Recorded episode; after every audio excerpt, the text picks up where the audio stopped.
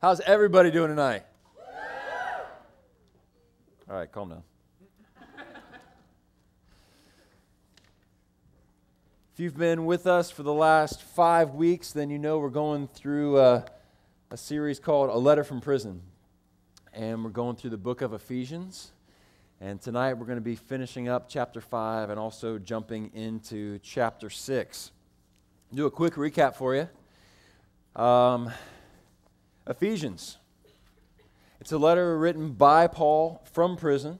So he was in a Roman prison at the time that he wrote this, along with uh, some other books like Philippians.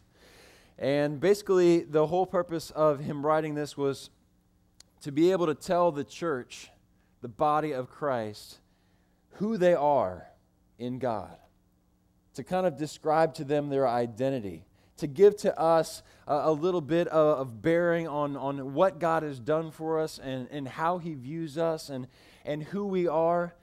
And then the next part is who we are to be, how we should be acting, how we should be relating to one another within the body of Christ, and also out there in the world. So it's a letter of encouragement. It's meant to build unity in the body. It's meant to to let us know that we've been made alive in Christ, that life is more than just a pulse, it's more than just a heartbeat, it's more than just a breath. That there's something that it demands, it's something that in God's design, His Spirit has come in and his, He has awakened our spirit to this thing that Jesus called abundant life. This overflowing love, this overflowing joy, this overflowing encounter with grace. And I think, for the most part, the church has failed to really grasp what abundant life is. Sometimes we go through our lives and, and we're kind of, we're, we're like in the words to that song, you know, just a few more weary days. and, and, our, and our hope is for something that's for the future. And I hope that tonight that we can grasp onto some of these concepts that, that Paul is writing about that gives us hope for today.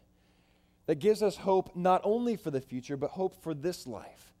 That we can move forward in God's design and really experience that. Pastor Eric uh, proposed a question to us a couple weeks ago, actually last week. And he said, are we willing to open our relational world to Jesus and allow Him to affect our words and the way we treat each other day to day? Each and every day. Are we, are we really. Are we opening up our hearts and our minds to really be able to let Christ into all of the different rooms? Are there areas that we have segmented off and we've said, all right, God, this is, this is my area. These are the things that I want to do. These are the things that you're allowed to do in my life. But I draw the line right here. And tonight we're going to talk about kind of the next step. I really feel like Eric planted some awesome seeds last week, just talking about, you know, relational things, making sure that we're we're being right with each other. And he challenged us and he said, All right, you know, if someone else has a problem with you, not just that you have a problem with someone else, but if you know that someone else has a problem with you, you need to go and you need to be the instrument of reconciliation. We have been given the ministry of reconciliation. And so today we're going to be in, in Ephesians chapter 5. You can follow along in your Bible. We're going to start out with verse 21. And it says, And further, submit to one another out of reverence for Christ. And further. A lot of times, I think in our Christian walk, we, we come to Christ and we're new and we find out about this, this great thing called grace. Grace begins to really kind of impact our lives. Wow, God, God can forgive me. God wants to forgive me. God, God loves me. He loves me just as I am. He accepts me just as I am. Wow, that, that's an amazing concept. And we get into that and we get this, this joy and this excitement, you know, and then sometimes after you've been a Christian for a while and you encounter someone with that, you know, you're kind of like, yeah, you'll grow out of that. Why? Why? Why would we grow out of that? Why should we grow out of that? Is that really what the Christian life is about? Growing out of grace? I don't think that that's what it's about. And I think that Paul, over and over again, if we read his epistles, you know, we see that he says, he says words like grow in grace. He says words like abound in grace. There's this teacher that I like. His name's Gayle Erwin, and he always, he's very, you know, demonstrative, and he always goes, abound in the grace of God. And he does it every single time, and it's like annoying at first, and then you're just kind of like, that's awesome. Because he's just like, that's his thing. But abounding, and he kind of accentuates it. It's like, yeah, it, it should be something that, that I'm growing in, that I'm basking in, that I'm soaking in, that I'm just eating up the grace of God. How much he loves me more than any other person on the face of this earth, more than any love that I've ever experienced, God wants to blow my mind. He wants to knock my socks off. He is enraptured with me, and He's enraptured with you, His creation. As we looked at, I think it was in chapter 4, talking about um, that we are God's masterpiece. That's really how He views us. It's an awesome, awesome example. So, as we go further, not beyond, but into, not moving past, but really kind of diving into. And in, in, in, uh, Ephesians chapter 3, we had the example where Paul said that you might know what is the, the height and the depth, what, the, what is the, the breadth and the width of God's love as we learn to really dwell with Christ, to abide with Him, as we learn to really kind of move into this area of, of fellowship where Jesus and I, you know, maybe you've seen the t shirt, Jesus is my homeboy. You know, where, where we have this relationship with Jesus, where He is our Savior, where He is our mighty, awesome, powerful God, but He is also the lover of our soul, where He is also my friend. And greater love hath no man, greater love hath no man than this, that He lays down His life for His friend, the Word tells us. And that's what Jesus has done for us.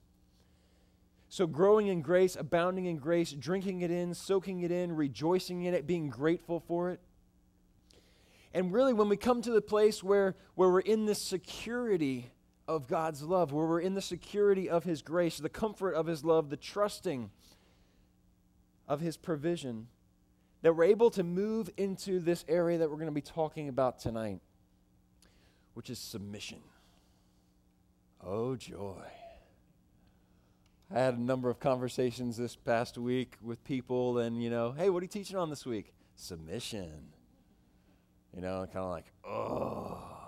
You know, like the groans come out. You know, I don't know if they were feeling f- sorry for themselves or feeling sorry for me that I had to talk about it, but it's one of those things. It's kind of like we have this, this little bit of a stigma about this word submission.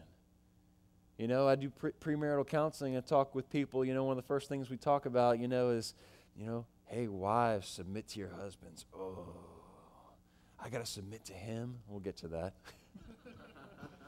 I don't know. Maybe I'll just skip it.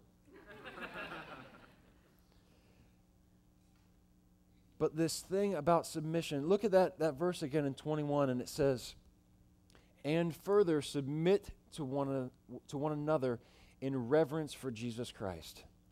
If you look at it in another translation, like the New King James or the King James, I like the New King James myself, but it says, the fear of the Lord. Submit to one another in the fear of the Lord. And we love to sing songs about this. Maybe we don't even realize it, but we love to proclaim the power of God. When we're having a hard time, when we're going through a struggle, when we, when we are in need of a Savior, someone to come and save our butts, we love to sing, Oh, awesome God, mighty is our God. We love to sing these anthems that just proclaim how powerful He is, you know?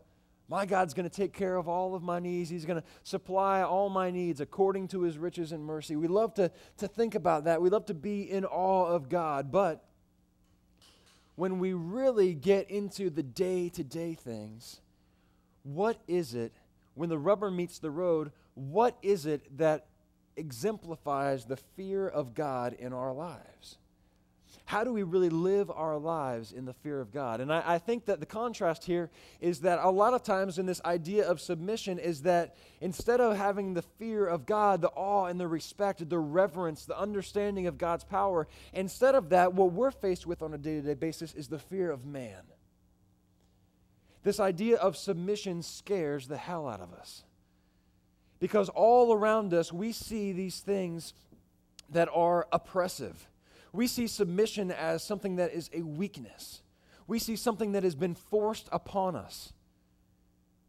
And over the, the course of history, you can look back on time and you can see racism.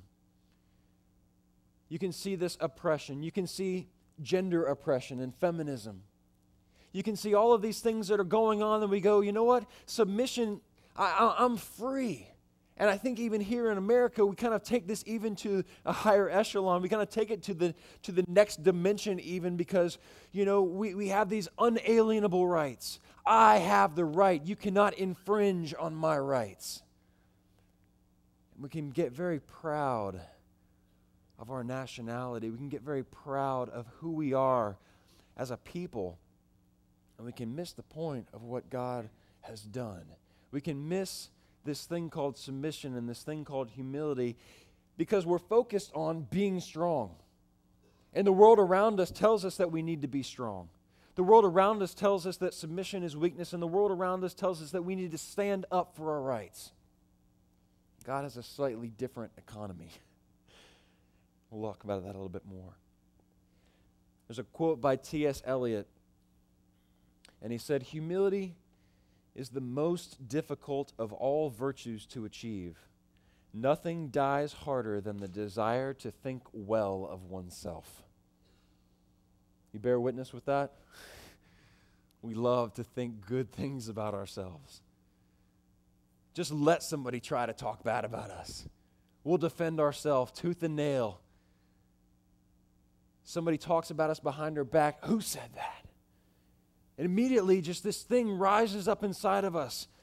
I didn't do that. I didn't say that. That's not what I meant. And we long to defend ourselves. We long to make sure that, that we're okay. We long to make sure that everybody else thinks that we're right. And it's the battle that we're in. But submission isn't about control.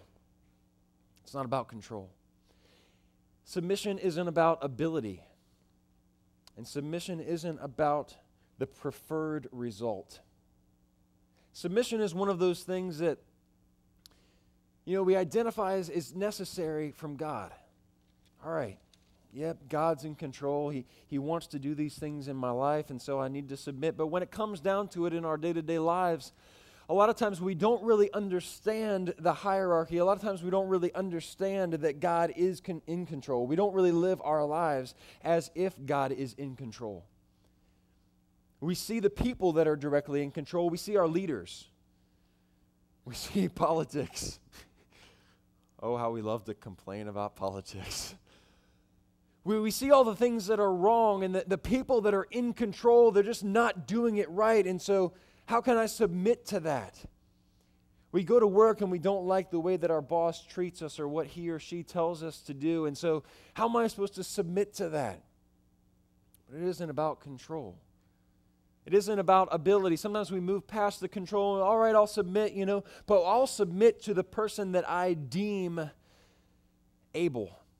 I will submit to the, to the person that I trust to, to take care of me, to love me, to nurture me. I will submit to the people that I know have my best interests in mind. I'll submit to the people that are going to get me where I want to be, the people that are going to get me to the place where the result is what I want, where I achieve the desired result, the preferred result. And submission isn't about that either. Submission is about humility. Submission is about faith, and it's about authority. Submission is about faith, and it's about authority. God has so designed submission. God has so designed the, the workings of the universe that he, he follows the example himself. He submits himself to the things that he has put inside of the universe. What am I talking about? If you look at Philippians chapter 2, there's this picture where, where Jesus Christ, God, and you can kind of picture Jesus and, and God having this, t- this conversation, you know, the Holy Spirit and going, you know what, these, these, these human beings, they're just not really getting it. They're not really understanding how much we love them. They're not really, they're not really grasping the concept of how great our love is. So we need to do something. And this calls for drastic measures. And so Jesus says, you know, all right, this is what we're going to do. I got the game plan. I'm going to humble myself. I'm going to get off the throne. I'm going to step down from omniscience and omnipotence. I'm going to put aside my all knowing nature. I'm going to put aside my all powerful nature, and I'm going to get off the throne as creator, as an infinite God, and I'm going to put myself in their shoes. I'm going to walk around in Nike and Adidas. I'm going to walk with dust on my feet. I'm going to walk with bad smells in my nose. I'm going to walk with temptation. I'm going to walk with cuts and bruises. I'm going to walk with, with hurt and with pain, and I'm going to get on their level so that they know that I'm not just some God up there who is worthy, but I want them to know that I am some God who is with them and some God who is for them and that I will be long suffering, and that I will sacrifice, and I will give everything to have fellowship. So Jesus humbles himself, he puts on flesh, he walks the earth, he dies a criminal's death, and he raises from the dead to give us the ability to be redeemed to move beyond our pride, to move beyond the desire to know all things, to be able to move into an abundant life where we can be enraptured with His grace and with His love and with His mercy. That's really what it's all about.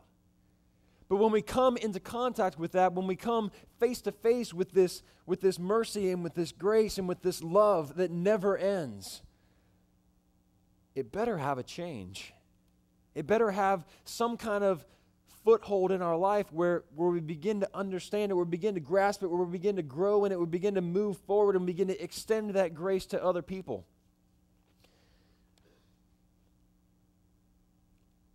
Submission isn't about control, it isn't about ability, it isn't about the preferred result, but it's about authority and it's about faith, it's about responsibility, and it's about obedience. Submission comes in having the faith to believe that God is in control of every situation and taking the responsibility for that knowledge by acting in obedience to his every direction, regardless of the immediate outcome. There was a time in my life when, uh, as I rededicated my life to the Lord, as you know, it was probably like 22, a couple months before I turned 22. I'd gone my own way. I'd gone very, very far down, down the path of, uh, of the, the, down the world's path, let's just say. And as I was coming back, I was just hungry for grace. I was just hungry for righteousness. I was hungry. I, I was just, my spirit was starved. And just soaking up God's word, and, and these things began to ma- manifest themselves in my, in my life. Things like grace, and things like humility, and things like meekness having the power, possessing the power, but not really having to exercise it. Not having to threaten, but being able to love and let that be the power. And, and people began to identify this. People began to see this, and they began to come, come to me and say, Dan, what, what's going on in your life? What, you just seem to be very humble. And as I was battling with that, I was just kind of like, you know what? The only thing that I can it's not my nature. Believe me, I'm a really prideful person. um, I, I, know me on the inside, and, and my pride is something that I battle every single day. And so the only way that I can rectify it is just to say that, that I've encountered God's grace and it is molding me and shaping me. Well, I was single at the time. There was there was just there's certain limitations on on the things that I was able to experience with God and all that changed after I got married. It was one of those things that as I encountered, you know, all of a sudden, wow, submit to each other. I don't know if I've ever really had to do that before. I don't know if I've ever really been challenged to, to submit to another person. Usually people have looked up to me. Maybe it's because I'm six foot seven. maybe, maybe it's just because God's working in my life, but, but I've never had to really submit to someone. And so all of a sudden, boom, you know, we get into this, this relationship. Things are going great, you know. Oh, I love you. I love you too. We're so in love. If we just love each other enough, there's never going to be a fight. Yeah, all the married people are laughing. It's funny. That's one of the things we talk about in premarital counseling, and there's it's a common misconception. If we just love each other enough, we're never going to have a problem. We can get through anything. It's kind of like, really? Really? You think your love's that strong? really?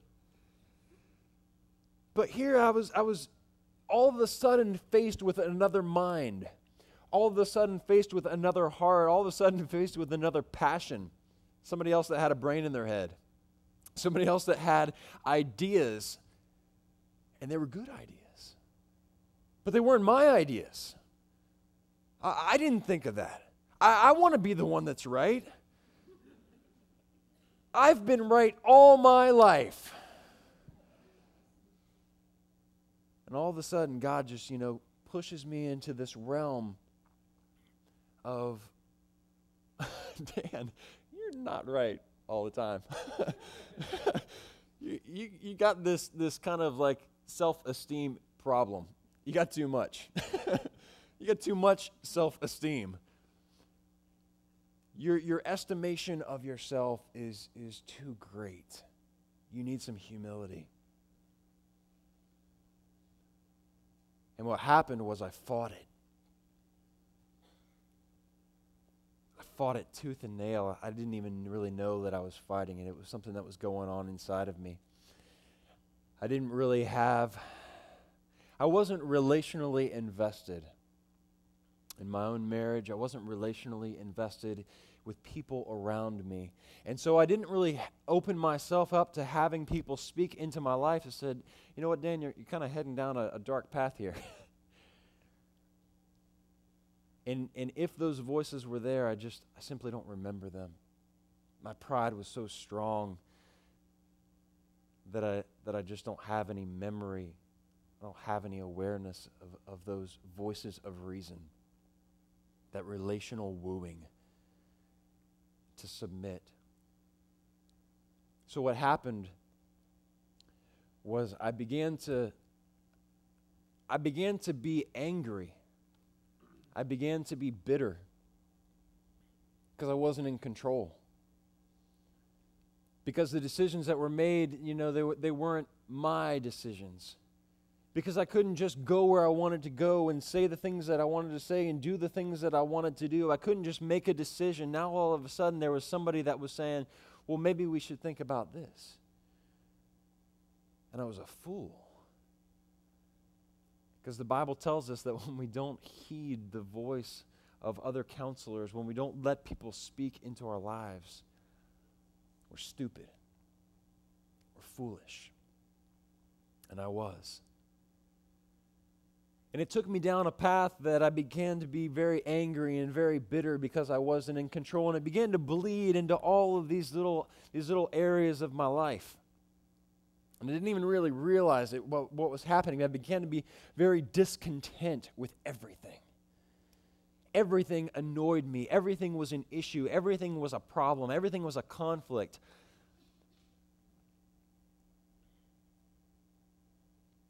And I began to get a little out of control. First year of our marriage, Renee and I bought this little, this little puppy, this little chihuahua. She was like a miniature, you know. Could hold her in the, the palm of my hand. I remember the first day that we got her. We went and picked her up from the breeder, and oh, she's so cute, you know, and put her in the pocket of my cargo pants, and we went to the movies. Seemed like the right thing to do. We, we had a good time. You know, we just loved this little dog. But like a lot of little dogs, they pee in all the wrong places. I had this battle with this dog. All right, go on out. Good girl. Here's your treat. Go on out. Go to the bathroom. Please. Wouldn't go to the bathroom. Come inside. Five minutes later, you know, you're cleaning up a pool of pee. You're going, golly. So this goes on and it goes on and it goes on, and I'm getting more angry and I'm getting more bitter about such an insignificant thing as a little pool of pee on the floor.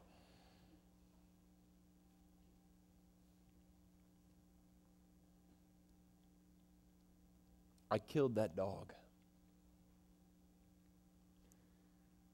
I didn't mean to. But I let my pride take me so far. I let my control take me so far that in anger, one day, as I was cleaning up a pool of pee, I just pushed her. I just shoved her. Little five pound dog and I broke her neck.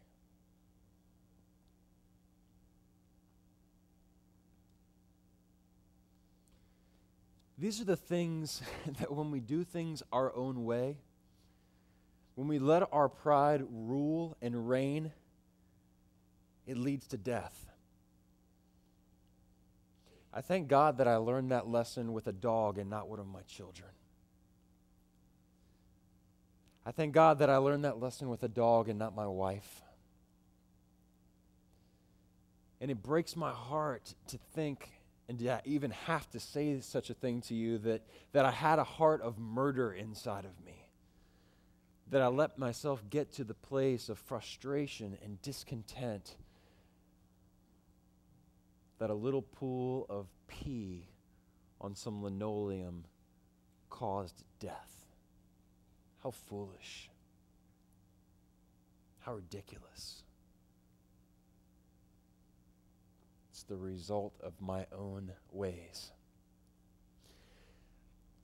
So Paul asks us, as God asks us, to submit. Pick up in verse 22. For wives, this means submit to your husbands as to the Lord. For a husband is the head of his wife, as Christ is the head of the church He's the Savior of his body, the church. As the church submits to Christ, so you wives should submit to your husbands in everything. I'm going to skip that part. No, I'm not. Man, that's kind of awkward. Wives submit. In a country where feminism has been such a, a big issue, where where gender issues continue to, to be a problem and, and, and continue to play out and be a battle in our culture and in our society, especially here, but also worldwide. Go to Afghanistan, and the only thing you see of the women is their eyes. They're in such bondage that they can't even express themselves. They can't even reveal themselves. They can't show themselves in, in what in a way that we would consider normal. Just wrapped up in bondage. There's this, this oppression. And we fight against that and we battle against that. So when we, we, we read something that says, all right, wives, submit to your husbands, then why would Jesus say such a thing through Paul? Why would Jesus allow Paul to speak directly and put another person in submission. And we have to remember, we have to go back that this goes to faith and authority, responsibility and obedience. See, every single one of us are in submission. we all submit to something. The way that we the way that we dress, whether or not we get a pre-worship Whopper.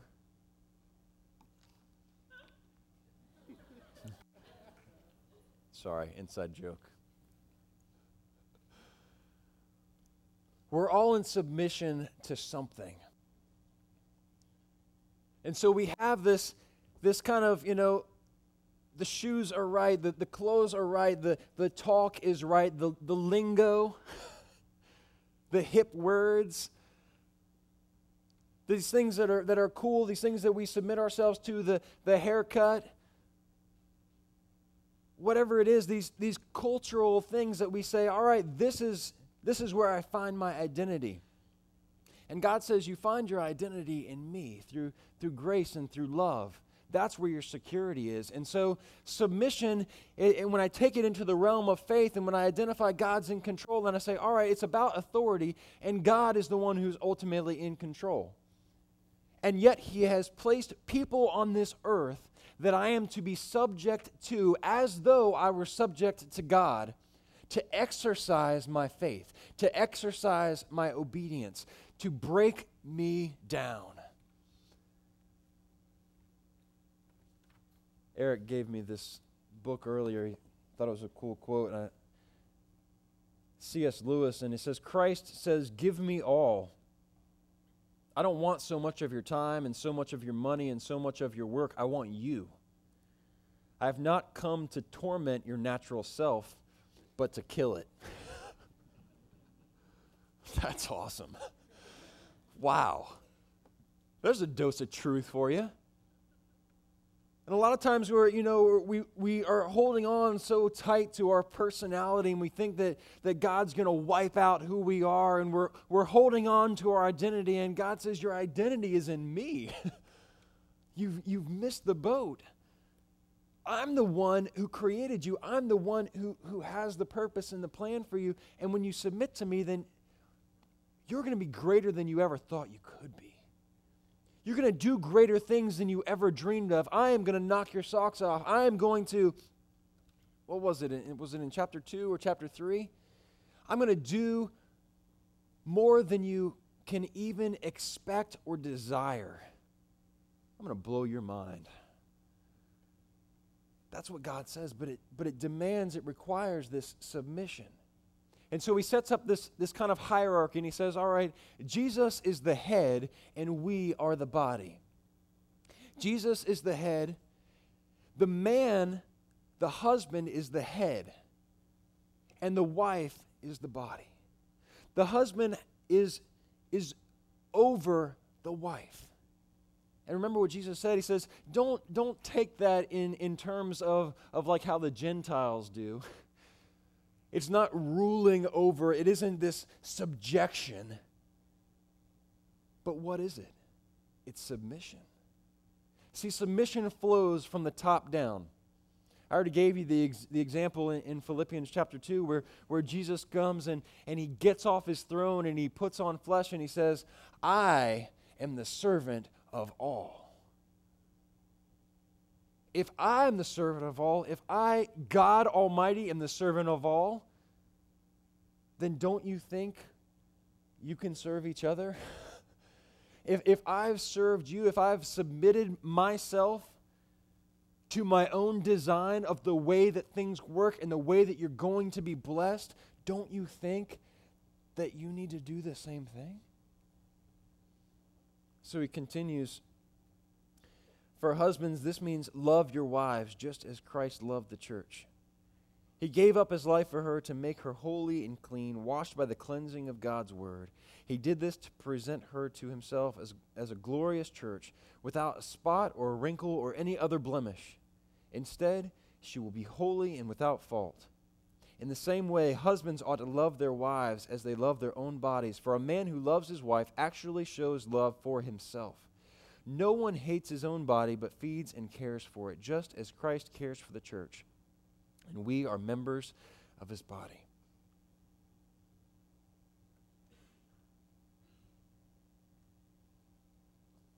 God has designed husbands and wives to submit to each other, to care for each other, but He has also set up this hierarchy in which the responsibility falls on the man. Remember, sub- submission, humility is about responsibility.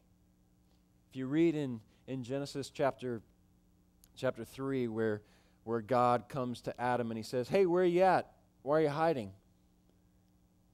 They identified their nakedness. They, they did what was right and they, they became like God in the sense of now all of a sudden they had this awareness of their nakedness. They had this awareness of right and wrong. They had this awareness of, oops. and it says that Eve took the apple first. But for the rest of the Bible, what does it say? Adam sinned. See, the responsibility was on Adam. Adam had to be in submission to God so that when the things that were going on in his family, he was, hey, we need to do the thing that's right. And I really get this picture as I, as I read through that, those verses that Adam was standing right there. And he didn't love his wife, and he kind of using her as a little bit of a guinea pig. Hmm. God said that if we eat it, we're going to die. I wonder if that's true. Well, I'm not going to find out.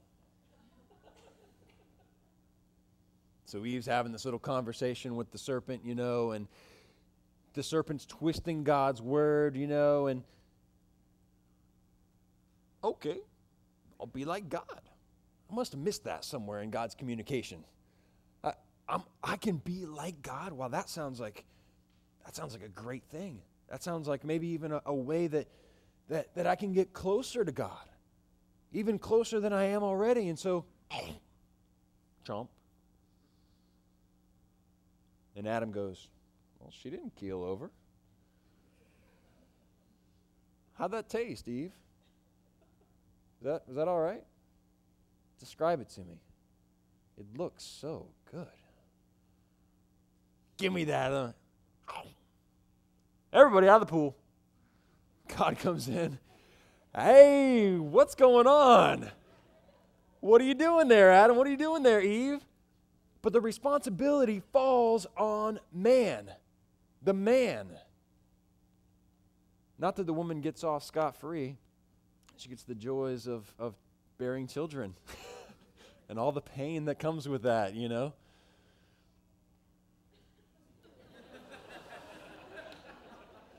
Couldn't plan that. Little baby. Thank you, Peyton. So the responsibility falls to the man. Verse 31 says, As the scriptures say, a man leaves his father and mother and is joined to his wife, and the two are united in, into one. This is a great mystery, but it is an illustration of the way Christ and the church are one. So again, I say, each man must love his wife as he loves himself, and the wife must respect her husband. Jesus laid down his life for the church. Husbands, that's that's the standard of what God asks us to do for our wives. I know that that's hard. Nobody said any of this was going to be easy, but as we submit to God to love them, and God is so wired a woman that she demands love. I can tell my wife I love her every hour of every day, and there are still those times that she looks in my eyes and says, Dan, do you love me? And part of it's just because of her background, because for her entire life, nobody said it. And I hate that for her. I hate that she doesn't know her value. And I hate that I have not been able to, to really show her in the eight, over eight years of marriage how important she is. And that's something that God is working on in me. He started it a year ago in 40 days the series that we did, which, of which Moving Along the Path map is an extension of. We went into that series, and God told me, He said, I'm going to do something new in you, Dan. I'm going to break you down. I'm going to change things up. And I think I'm beginning now just to kind of see some of the fruits of that to begin to, to see some of the walls coming down and, and opening myself up to other people speaking in my life, but specifically to loving my wife as she de- deserves and as I need to out of obedience to my Savior.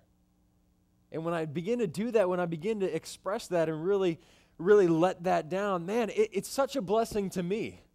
I didn't even know what I was missing. I didn't even know the joy of loving in this way. And, and honestly, I just kind of feel like I'm on the cusp of it. I just feel like I'm on the edge of it. I, I feel like I, am not even fully invested. Like that, that there's so much more that, that God wants to blow my mind with. There's so much more that I need to learn. And I'm hungry for it. I want more of it. I want to be pleasing to my Savior, to my God.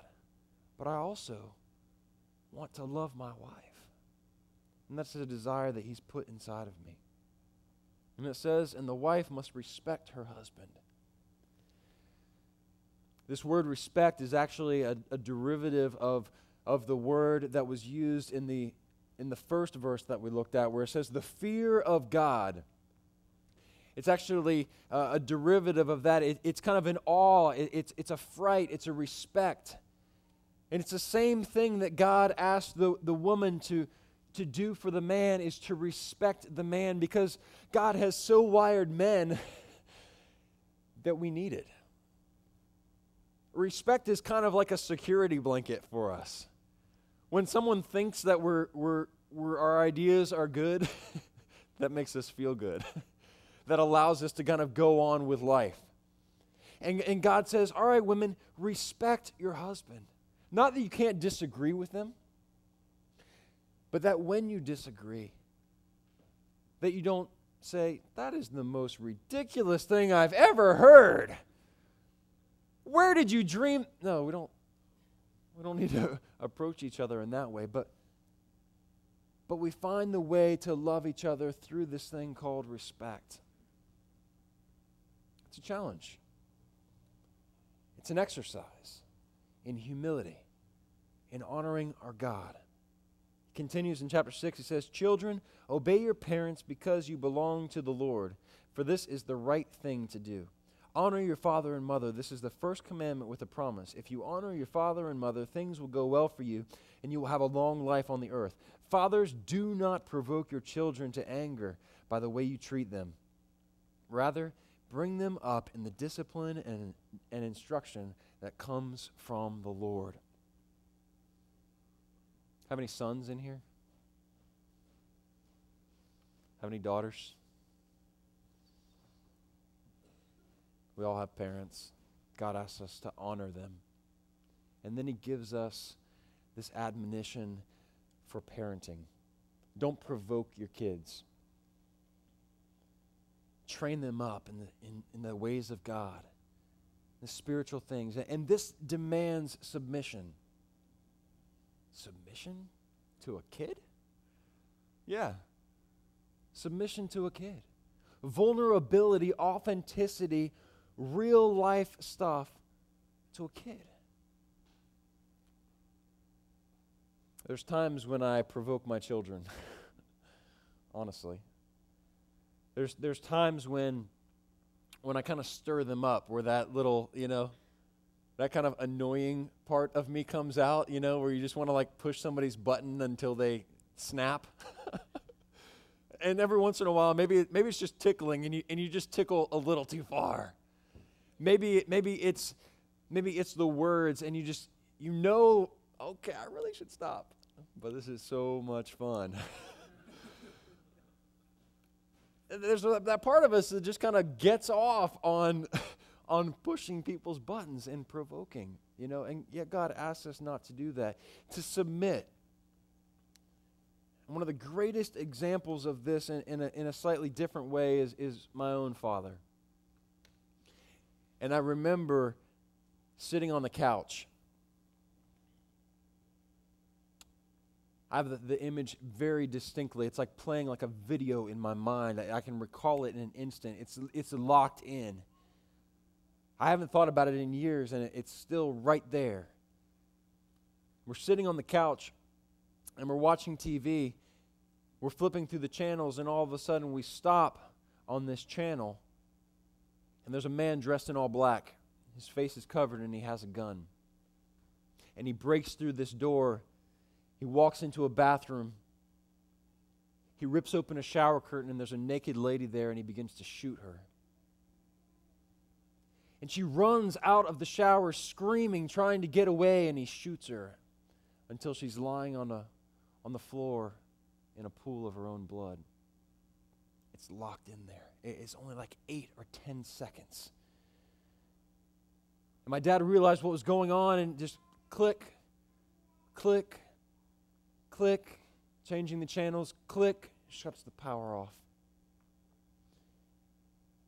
And the next image that I have is my father on his knees in front of me with tears streaming down his face and saying, I'm so sorry. I'm so sorry that I let you see that. I'm so sorry that, that I tainted you. I'm so sorry that I didn't protect you. I'm so sorry that I let that into your life. He took responsibility. He submitted himself and he said, That was my fault. That's an amazing thing. Because how many of us would just click, click, oh, this crap on TV. Nothing good on the tube anymore these days. And we just blow it off and we just slough it off like nothing ever happened. And we don't let it break our hearts that, that there was a violation. We don't let it break our hearts that even, in, even though it was unintentional, that pain was caused. And this is part of our submission is taking responsibility for that. Specifically here he's talking about in the way that we train our kids and the way that we raise them up and the way that we protect them and teach them the things of the Lord. He continues, he says uh, in verse 5 of chapter 6 Slaves, obey your earthly masters with deep respect and fear Serve them sincerely as you would serve Christ. Try to please them all the time, not just when they are watching you. As slaves of Christ, do the will of God with all your heart. Work with enthusiasm, as though you were working for the Lord rather than for people. Remember that the Lord will reward each one of us for the good we do, whether we are slaves or free.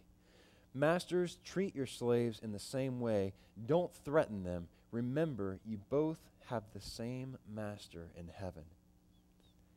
And he has no favorites. Submission goes into the things that we do, goes into our actions.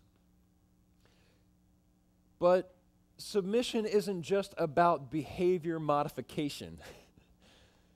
It isn't just about conformity, but it really is about heart transformation.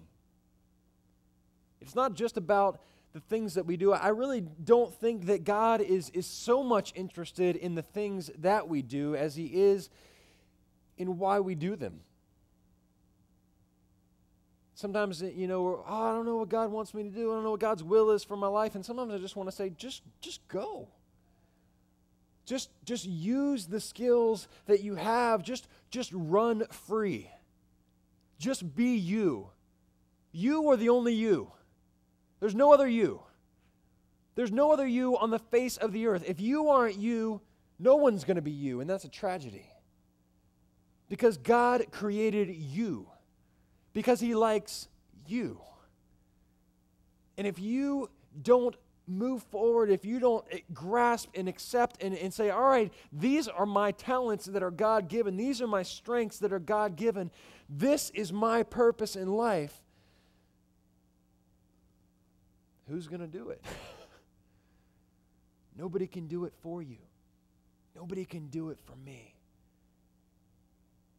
And so here part of our submission is is stepping out in faith is taking responsibility and using the gifts and talents that God has given us in order to honor Him, in order to glorify Him.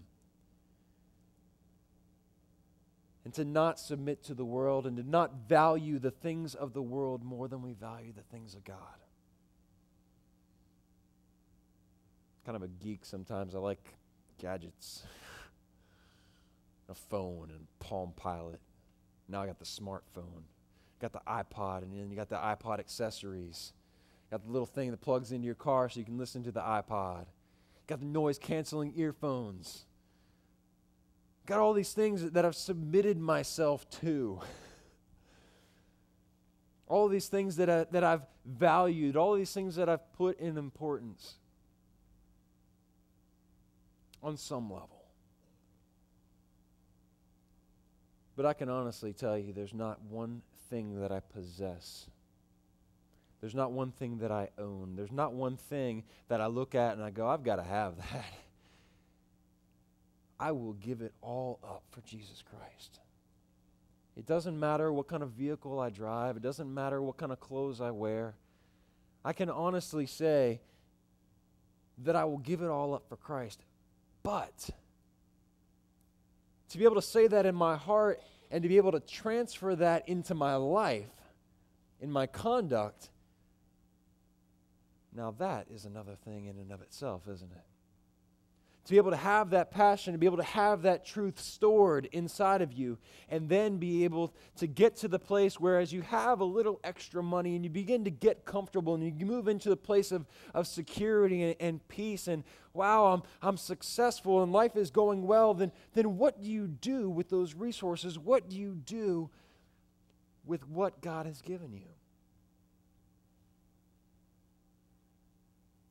Do you use it for your own pleasure, for the things that you want?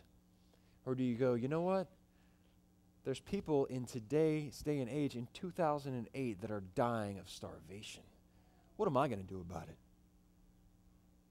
There are people that are illiterate, that can't read, they have no education, and so they aren't even, even able to, to move forward in the world. They're, they're bound by illiteracy, they're bound because of it and not being able to make money and not being able to provide for their families and being dependent upon other people.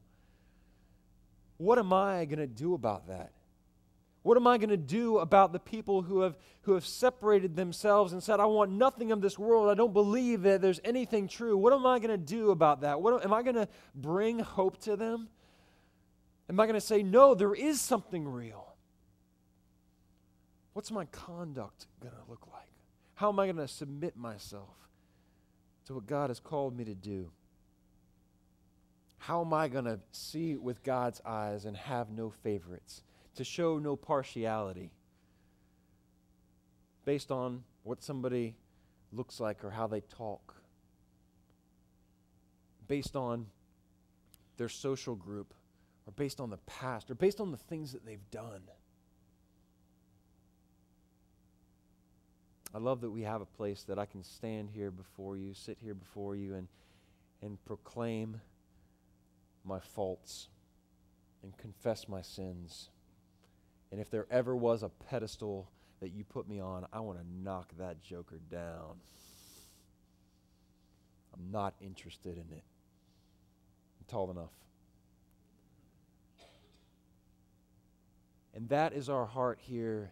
That is our goal here that we are real with each other, that we identify our every single person we have a need for submission to each other and to God. I want to close just by reading this example of Jesus Christ. If you're looking in your Bibles, you can just literally just flip the next page. It's in Philippians chapter 2, starting in the fifth verse. You must have the same attitude that Christ Jesus had. Though he was God, he did not think of equality with God as something to cling to. Instead, he gave up his divine privileges. He took the humble position of a slave and was born as a human being. When he appeared in human form, he humbled himself in obedience to God and died a criminal's death on a cross.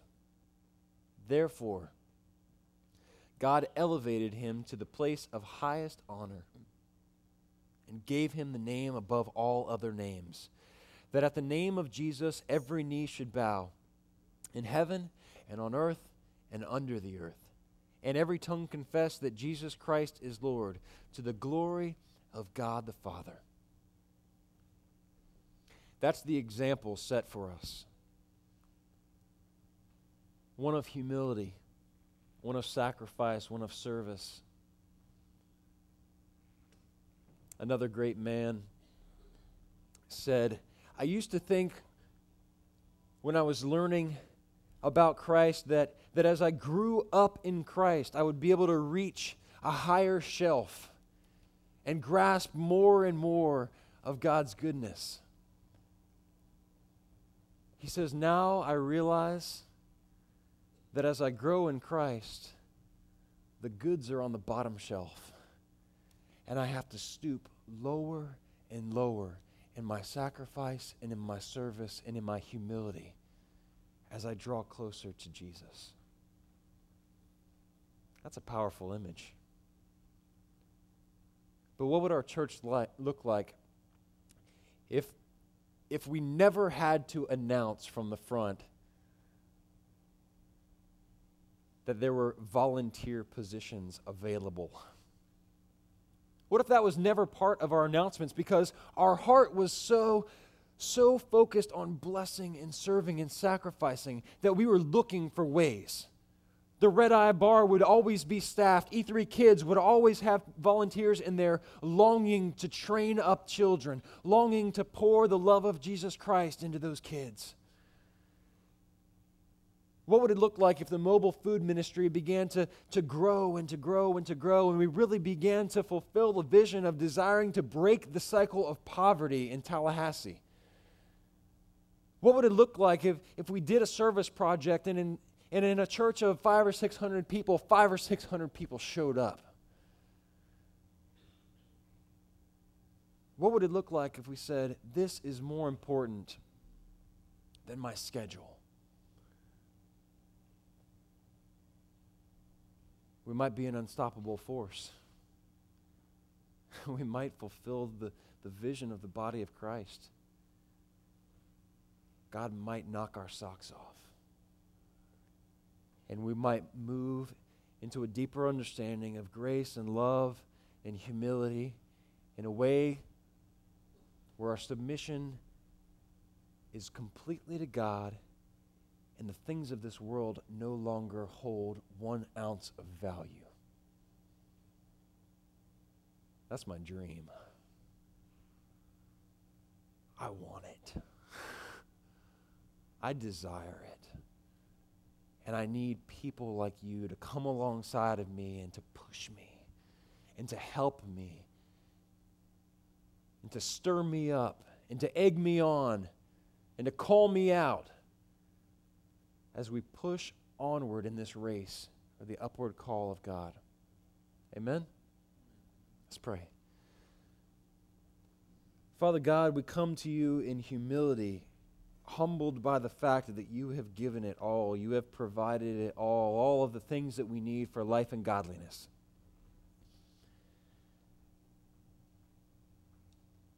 And I pray, Lord, that you would hold our tongues. I pray that you would stir our hearts. That as we move into a time of worship, that the, the words would not be able to be uttered unless they are true that we offer all of who we are. Lord, I pray that you just bring us to, to the next step to be able to say that, to be able to just express that as a desire, express that as a hope, express that as, as the truth of what you want, that you want all of us. You don't want to torment our natural self, but you want to kill it and you want to move us into a place where we're spiritually healthy, abundant, overflowing. Lord, I pray that you just take us one step further, right here, right now. As you inhabit the praises of your people, as you manifest yourself as God with us. Emmanuel. Lord, have your way in our minds and in our hearts. In Jesus' name. Amen.